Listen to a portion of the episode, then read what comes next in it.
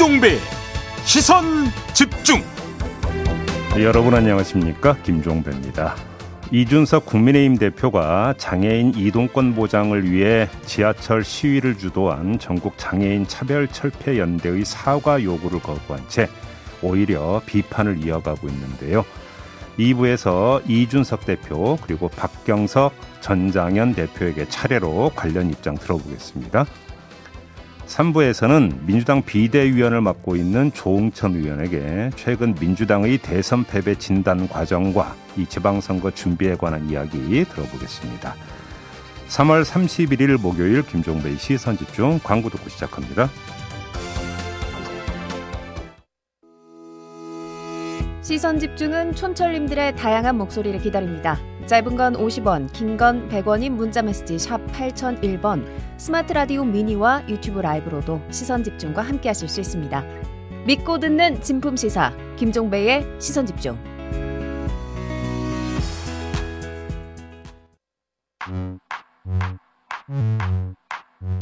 뉴욕에 뉴욕 타임즈가 있다면 시선 집중에는 JB타임즈가 있다 촌철살인 뉴스 총정리 JB타임즈 더마카와 함께 시선 집중의 문을 열겠습니다. 어서 오세요. 네, 안녕하세요. 더마카입니다. 내 이름은 꼰다님이 아자, 오늘은 실시간 시선 집중이다. 매일 30분 늦게 1.5배속으로 헐떡이며 달려갔는데 오늘은 실시간으로 듣습니다. 파이팅 이라고 올려주셨어요. 내 이름은 꼰대가 아니라 꼰다라고요? 꼰다. 꼰다? 네. 뭘 거예요? 새끼 줄 거예요? 뭘 거예요? 예. 하여간 어, 예, 네. 예. 실시간으로 들으신다는 게 중요하죠. 아, 그럼요. 주변에도 좀 이렇게 좀 널리 전파져서 아, 이 얘기 오랜만에 하네. 다섯 명 전파. 그죠? 행운의 편지. 네, 주변 다섯 명. 네, 전파 안 하면 어떻게 된다? 왜 대답이 없어? 넘어가겠습니다. 뭐, 이제는 매느님. 이제는 아예 대놓고 무시하네 이제는. 예. 매느님, 음. 진실에 눈 뜨고 귀 여는 언론, 눈 감고 귀 닫는 언론, 음. 시선 집중은 어느 길을 가고 있습니까? 아니 시선 집중이잖아요. 눈 감고 시선 집중이 됩니까? 네, 화내지 마시고요. 네. 매누님이 시민과 함께하는 김종배의 시선 집중이라고 보내주셨는데요. 네. 저희는 눈도 뜨고 있고 귀도 열고 있습니다. 네. 함께해 주시고요. 자, A 스탄 가시죠. 네, 봄 개편을 맞아서 저희가 새롭게 선보인 코너가 있죠. 여기도 이슈. 음. 놓쳐서는 안 되는 뉴스를 빠짐없이 챙겨드리겠다. 야심차게 준비한 코너인데요. 바로 이 코너에서 어제 광주 학동 재개발구역 참사랑 광주 화정동 아이파크 붕괴 사고를 일으킨 HDC 현대산업개발 정몽규 회장이 자리에서는 물러나지만 100억 원 상당의 배당금과 퇴직금을 받게 된다는 뉴스를 전해드렸습니다. 네. 기막힌 사고에 대해서 정말 반성하고 있나 이런 생각이 들기도 했는데 음. 이런 생각을 또 들게 하는 뉴스가 어제 나왔습니다. 광주학동 재개발 철거 현장 붕괴 사고로 서울시로부터 8개월 영업정지 처분을 받았는데요. 네. 바로 법적 대응을 예고를 했습니다. 이거 어떻게 봐야 될까요? 법적 대응이라고 하는 게 일단 가처분 신청 내겠다라는 거잖아요. 네. 먼저 한마디로 얘기하면 시간 벌겠다는 거 아니겠습니까? 그죠? 지금 이 어제 그 내려진 그 영업정지 8개월은 학동 사건이고 네. 또 기다리고 있는 게 화정 아이파크 붕괴 사고도 있지 않습니까? 그렇죠. 이거 같은 경우는 또 별도잖아요. 네. 이거는 뭐 그 최소 영업정지 1년 내지 그 등록 말소가 되니까 계속 이제 그 연거푸 오게 되는데 중요한 건 현대산업개발 뭐 뉴스 보니까 스스로 밝혔던데요. 가처분 신청이 만약에 받아들여지면 어떻게 됩니까? 영업은 계속할 수 있잖아요. 네. 이때 그 물건 하나라도 더 수주를 하게 되면 공사를 하는 건 상관없거든요. 네. 영업 정지하고는. 네. 그렇기 때문에 최대한 물량을 쟁여놓기 위한 시간을 벌겠다. 음. 이거 아니겠습니까? 네. 어차피 뭐 그러니까 또 그러니까 화정 아이파크는 더 큰 사건이니까 더 맞을 테니까. 그러면 하나라도 더 따겠다. 그러면 시간 벌겠다. 이런 거잖아요. 네. 이제 대놓고 나가는 거죠. 뭐 국민의 시선, 네. 얘기했더라고요. 국민의 시선이고 뭐고 이런 거 상관없이 일단 먹고 살아야 되는 거 아니냐 이 차원인 거잖아요. 네. 네. 그러니까요. 대놓고 얘기했더라고요. 대놓고 얘기했다는 얘기를 다른 버전으로 바꾸면 뭡니까? 막 나간다는 이야기도 되는 겁니다. 네. 그렇죠? 시선은 전혀 신경 안 쓰겠다. 그죠? 시선 신경 안 쓰겠다. 저희는 시선 집중이지만 그쪽은 시선 무시가 되겠습니다. 아, 그렇군요. 네. 이게 또 끝이 어떻게 될지 저희는 또 시선 집중을 하겠습니다. 네. 제이비타임즈 오늘 주목할 뉴스들 챙겨 드릴게요. 첫 번째 뉴스 오디오로 먼저 만나보시죠. 법무부가 어, 대통령직 인수위원회에 업무 보고를 할 수 있게 돼서 어, 다행이라고 생각을 하고요. 어, 제 생각과 다르다. 글쎄 법무부의 입장이라는 것이 어, 현실에 저는 예, 가둔 것이라고 생각을 합니다. 저야 5월 9일이면 갈 사람이지만 우리 국실장들은 남을 사람들이니까 아, 그 사람들이 처한 어려움을 아주 10분 이해합니다. 제 얘기는 뭐 수미일관 했다고 저는 생각을 하는데요. 뭐 수사지휘권에 제 입장은 변함이 없고요. 법무장관의 직권으로 상설특검을 가동하실 계획도 있으시죠? 검토해 보겠습니다. 네, 맨 마지막에 나온 거 있잖아요. 네. 상설 특검 가동하실 계획이 있으십니까? 그때 검토해 보겠다. 음. 요거 한번 좀 짚어보죠. 현실화 가능성이 있느냐? 이거 좀 짚어봐야 될 것 같은데요. 네. 자, 두 가지 점에서 가능성을 재겠습니다. 첫 번째는 정말로 발동 가능성이 있느냐 이 부분인데요. 별로 없어 보입니다. 아하. 박범계 장관이 소속된 민주당은 이미 특별 특검 법안을 상설 특검에 대비해서 특별 특검이라고 부르겠습니다. 네. 특별 특검 법안을 발의를 하지 않았습니까? 이건 여야 합의를 전제로 한 것입니다. 여야 합의를 전제로 한 이유가 뭐냐면 특검이 만약에 발동이 된다면 수사 대상이 이재명 상임 고문도 포함이 되지만 윤석열 당선인도 포함이 된다. 이걸 가지고 대선 내내 여야 공방이 이루어졌던 거잖아요. 따라서 여야 합의가 있어야 된다라고 하는 전제에서 상설 특검, 상설이 아니죠. 특별 특검법은 발의로 갔던 거 아니겠습니까? 네. 근데 이런 상태에서 박범계 장관이 독자적으로 상설 특검을 발동을 한다? 가능성이 별로 없어 보이고요. 음. 설령 만약에 그렇게 뭔가 발동을 한다면 그걸 박범계 장관의 독자 판단으로 보겠습니까? 아니면 문재인 대통령의 의중이 담긴 것으로 몰아가겠습니까? 후자겠죠. 이 점을 좀 봐야 되는 것 같고요. 두 번째, 발동이 됐다고 치죠. 그러면 제대로 수사할 수- 가능성이 있느냐 이걸 또 봐야 되는 거 아니겠습니까? 음. 상설 특검이든 특별 특검이든지 간에 수사 대상 가운데 한 명이 윤석열 당선인인데요. 그 윤석열 당선인은 40일 뒤면은 대통령이 취임을 합니다. 네. 현실적으로 수사 조사를 하기가 힘듭니다. 물론 형식 논리로는 형사 소추만 못하지 조사는 할 수 있다. 뭐 이런 얘기 성립이 되지만 이거는 현실을 감안하지 않은 솔직히 말장난에 가까운 부분이 있죠. 현실에 비춰 본다면. 그래서 과연 이게 수사가 제대로 되겠느냐라고 하는 문제가 제기가 되는 거고요. 그래서 저는 박범계 장관의 발언을 실행 의지를 담은 발언이라기보다는 심기 표출 차원으로 해석을 하는 게 일단은 맞는 거 아니야 이런 생각을 했습니다. 인수위원회가 한 차례 법무부 보고를 연기를 했고 막상 이뤄진 보고에서 자신의 공개 발언과는 다른 내용이 보고가 된 것에 대한 불편한 심기를 이렇게 표현한 것으로 해석을 해야 되는 거 아니냐라는 말씀을 드리고 싶고요. 네. 말 나온 김에 박범계 장관이 퇴임 전에 뭔가 보여주려고 한다면 그리고 아까 그런 얘기 했잖아요. 수사지휘권에 대한 자신의 입장은 변함이 없다고. 음. 그럼 정말로 변함이 없다면 차라리 그러니까 그 장관의 권한을 마지막으로 쓰고 싶다면 다른 쪽으로 한번 방향을 잡는 걸 한번 생각해 보라. 이런 말씀을 어디로요? 마저 드리고 싶은데요. 지금 세워라 내워라 하면서 이것도 아니고 주고 그러니까 저것도 아닌 상태에 있는 사건이 여러 가지가 있습니다. 예를 들어서 김건희 씨 주가 조작 의혹 사건 어허. 종결됐다는 얘기 없잖아요. 네. 김건희 씨에 대해서. 네. 그렇다고 뭐 기소를 하는 것도 아니고 무혐의 결정을 내리는 것도 아니잖아요. 세워라 내워라잖아요. 그다음에 채널의 검언유착 의혹 사건이 있지 않습니까? 이동재 기자가 기소가 돼서 1심에서 무죄를 받았다고 하지만 그건 검언유착 의혹 사건이 아니라 강요 미수 행위에 대한 것이고요. 네. 이 자체는 또 세워라 대어로 어떻게 되고 있는지 아무도 몰라요. 음흠. 한동훈 검사 휴대폰 그다음에 어떻게 되는지 혹시 들어보셨어요? 안 그래도 지금 9811님이 한동훈 검사 핸드폰을 열어야 합니다라고 보내주셨거든요. 아니 그러면 그러면 본인이 퇴임하기 전에 좀 매듭이라도 하나라도 좀 지었으면 좋겠다. 어허. 그리고 수사지휘권에 대해서 본인과 본인의 입장이 변함이 없다면 차라리 이렇게 죽도 밥도 아닌 거에 대해서 확실하게 좀 끊고 뭔가 매듭을 짓고 좀 그 퇴임을 하면 어떨까? 국민의 한 사람으로서 이런 말씀까지는 좀 드리겠습니다. 지지부진한 사건을 명확하게 매듭을 짓고 나가라 이 말씀이신데 네. 근데 이런 사건에 대해서 수사지휘권을 발동을 하면 검찰이 제대로 움직일까요? 저희가 앞서서 추미애 전 법무장관과 당시 윤석열 검찰총장의 아주 강한 충돌을 본 경험이 있잖아요. 아니 예를 들어서 법무부 장관이 수사지휘권을 발동을 하는데 법무부 장관이 퇴임이 됐다고 해서 무효가 되는 건 아니잖아요. 그러면 후임 장관이 와가지고 다시 수사지휘권을 발동해서 그걸 무효화할 수는 있겠죠. 예를 들어서. 네. 근데 윤석열 당선인은 수사지휘권 폐지한다면서요. 발동 안 할 거 아닙니까? 음흠. 그럼 이전 발동된 건 어떻게 되겠습니까? 그대로 유지가 되는 거 아닙니까? 네. 논리상으로는 그런 거 아닌가요? 논리상으로는 그런데 잘 될지 그걸 여쭤봤던 거고요. 네. 8839님이 또 충돌하면 국민들이 피곤해할 수도 있을 것 같아요. 라고 해주셨지만 7761님 같은 경우는 음. 고발 사주, 판사 사찰 문건은요? 공수처는 어떻게 한대요? 뭐 야- 이런 질문들을 또 보내주셨고 예. 하임님은 김건희 씨 관련 사건 세워라 내워라 사건이 정말 많습니다. 음. 라고 상기시켜 주셨고 음. 앞서서 박범계 장관 목소리를 저희가 좀 들려드렸는데 네. 빵꾸쟁이님이 이렇게 보내주셨어요. 자기 입으로 5월 9일이면 나간다고 하면서 음. 못할 것 같다. 요점을 또 꼬집어 주셨고 맹꽁이님은 반면에 대장동 누가 몸통인지 당장 특검합시다. 대선 후에도 뭐 여야 다 하겠다고 했던 거 아니냐. 음. 빨리 하자. 이런 의견들도 지금 들어오고 있고요. 에라이님은 윤석열 당선인이 독립군이라고 했는데 한동훈을 누가 건드려요?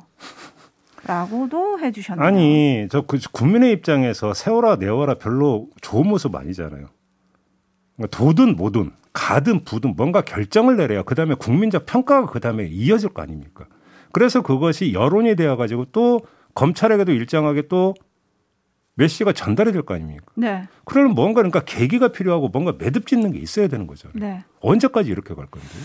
그러게요. 박범계 장관님이 이 방송을 들으실지 좀 궁금한데 네. 지켜보도록 하고요. 음. 한편 어제 인수위가 공수처랑 만났습니다. 네. 간담회를 가졌는데요. 간담회 후에 나온 얘기들이 조금 보도가 되고 있고 논란이 되고 있어서 네. 일단 잠깐 인수위 브리핑 먼저 듣고 얘기 나눠보시죠. 김준욱 처장에 대한 거취에 대해서 어, 입장 표명을 하는 것이 좋지 않겠냐고 하는 국민적 여론이 있다 이렇게 얘기를 했습니다. 국민적 신뢰는 거의 이 바닥이라고 생각합니다. 책임은 공수처장도 좀 있는 것이 아니냐 그런 국민들 사이의 여론이 있다라는 얘기를 어, 말씀드린 겁니다.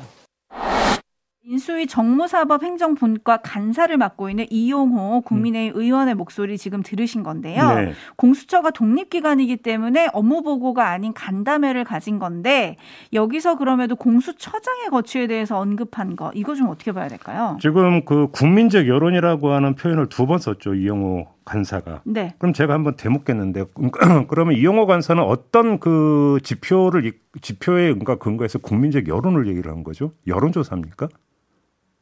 한번 제가 대묻는 오, 이유가 있는데요. 네. 자 국민 여론을 대변을 하고 대의하는 기관이 국회입니다. 그렇죠. 그렇죠. 자, 공수처장은 대통령이 인사권을 가지고 일방적으로 임명한 자리가 아니라 국회 추천을 거쳐 가지고 대통령이 임명하는 절차로 자리에 앉은 사람이에요. 네. 다시 말해서 국민을 대표하고 대의하는 기관의 추천을 받은 사람입니다. 그러니까 일방적으로 대통령이 임명한 사람이 아니라는 거예요. 음. 그렇기 때문에 여기에는 그 형식 논리에 따르면 국민의 어떤 합의 과정이 전제돼 있다라는 겁니다. 근데 그거를 인수위에서 국민 여론을 어떤 근거 삼아서 물러나라 말아라고 이야기하는 것은 그럼 국회의 권능에 대한 뭐가 되겠습니까? 그것이 그 이야기가 국회에서 나온다면 모르겠지만 인수위에서 이 얘기가 왜 나와야 되는 거죠? 음흠. 예를 들어서 제가 공수처에 대해서 변호하려고 드리는 말씀이 아니에요. 네. 공수처가 출범한 후에 지금 뭐 제대로 된 뭐 그 결과 하나 나온 거 없죠.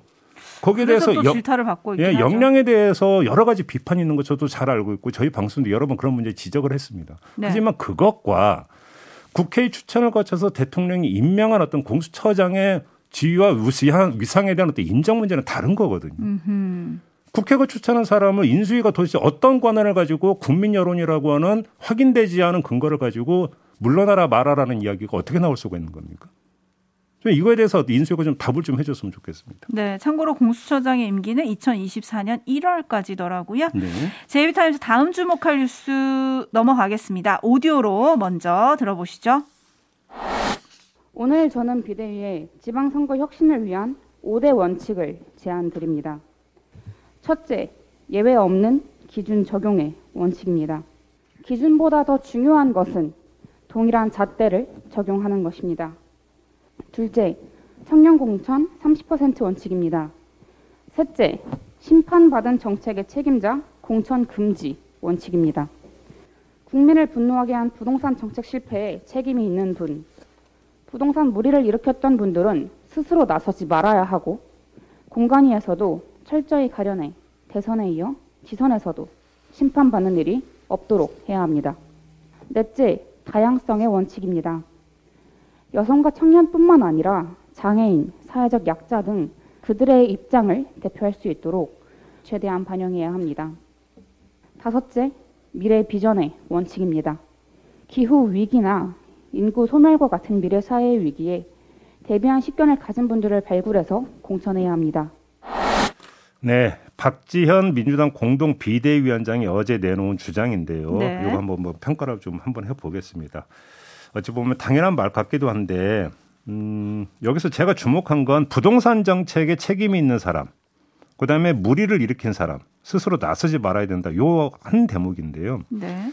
자, 대선의 승패를 갈랐던 곳이 서울이고 서울의 표심을 갈랐던 게 부동산이었지 않습니까? 이건 절대 다수의 분석이니까 뭐 어, 박지원 공동 비대위원장이 이런 얘기 저는 할 수 있다고 생각을 해요. 그런데 한꺼풀만 더 벗기고 보면 논란거리가 있습니다. 어허. 그리고 점검거리가 있는데요. 뭔가요?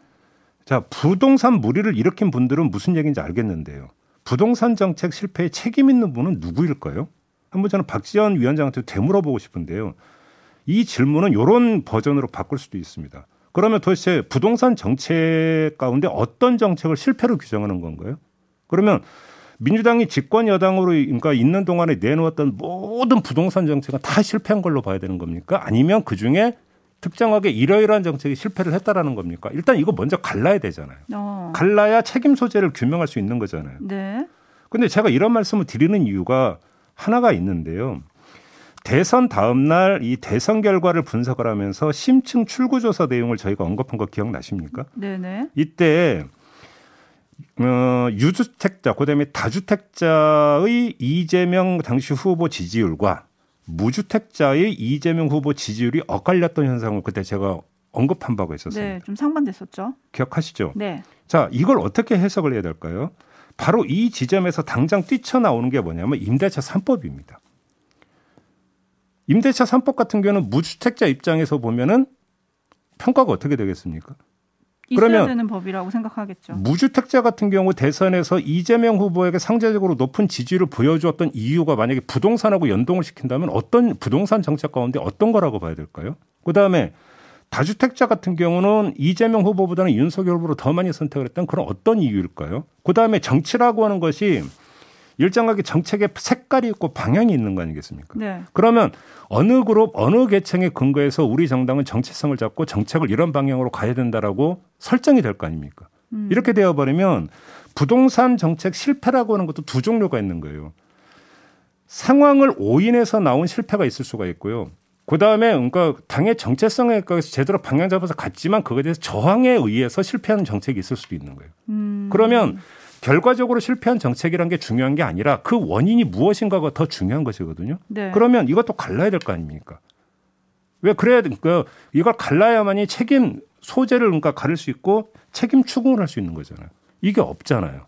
박지원 위원장 입장에서는. 음. 그러면 부동산 정책과 관련한 모든 사람은 그러니까 그 공천에서 배제를 해야 되는 겁니까? 이거는 뭐가 됩니까? 도매금이잖아요. 네. 이렇게 접근하면 안 되는 거잖아요. 음흠. 그러니까 얼핏 보면 당연한 이야기 같지만 따지고 들어가면 하나만 한 이야기일 수도 있다 이야기는 이 점을 말씀을 드리는 겁니다. 네. 당장 이제 부동산 정책 실패에 책임 있는 분 공천하면 안 된다라고 하니까 이제 언론이 구체적으로 누구 누구 누구 이렇게 이제 이름도 거론을 해서 오늘 보도를 많이 했더라고요. 예. 근데 그거보다 잣대가 좀 중요하다, 세심한 잣대가 필요하다 이 말씀을 음. 지금 해주신 건데 음, 음. 촌철님들의 의견은 조금 갈리는 것 같아요. 푸른 고사리님은 일단 다 실패다.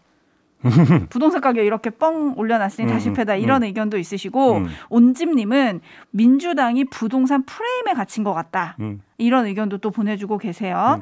그리고 어떻게 정리를 할지 좀 세부적인 정리가 필요할 것 같은데 요거는 저희가 3부에 새로 선보일 코너에서 좀 진단을 해보도록 제가 하고요. 이 말씀을 드리는 한 그러니까 이유를 하나만 말씀을 드리면 공천 문제보다 더 중요한 건 이후에 이제 부동산 정책에 가장 줄기를 잡아야 될 거 아닙니까 민주당 같은 경우도. 당연히 그래야겠죠. 근데 그 시장에서 실패를 했기 때문에 모든 것들을 그냥 그 욕조물을 다 버린다. 근데 만약 그 안에 아기가 들어있으면 그때는 어떡할 겁니까? 음, 이걸 경계를 해야 된다. 그렇기 때문에 옥석을 좀 가려라. 네. 평가를 할 거면 정밀하게 하라. 이 말씀을 드리는 겁니다. 박지원 위원장은 일단 의지를 던진 거니까 음. 안에서 또 회의를 하겠죠. 그렇죠? 네. 어떻게 할지 지켜보도록 하고요. 네. 제이비타임즈 다음 주목할 뉴스는 어떤 건가요? 인수위원회가 어제 국민통합위원회 분과별 위원들 2차 인선 명단을 발표를 했는데요. 여기서 눈에 띄는 한 사람이 있었습니다.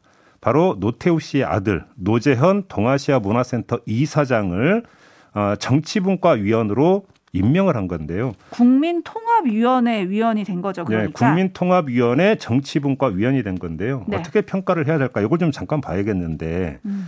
국민통합위원회라고 하면 상징성이나 대표성을 띄어야 되지 않겠습니까? 있어야죠. 그러면 노재현 씨가 갖는 상징성과 대표성은 뭐죠? 아무리 생각해도 아버지 노태우 씨만 오버랩되고 그 오버랩의 내용은 신군부의 쿠데타인데 음. 제 머리에서는 네. 그러면 신군부 세력과의 갈등 해소 그래서 통합 이걸 지향하는 건 아니지 않겠습니까? 그렇죠? 네. 이거는 청산 대상이지 통합 대상이 아니잖아요. 그러면 노재현 씨를 그 임명을 해서 추구할 수 있는 노재현 씨가 가교가 돼서 이끌어낼 수 있는 국민 통합이라고 하는 내용이 뭘까요?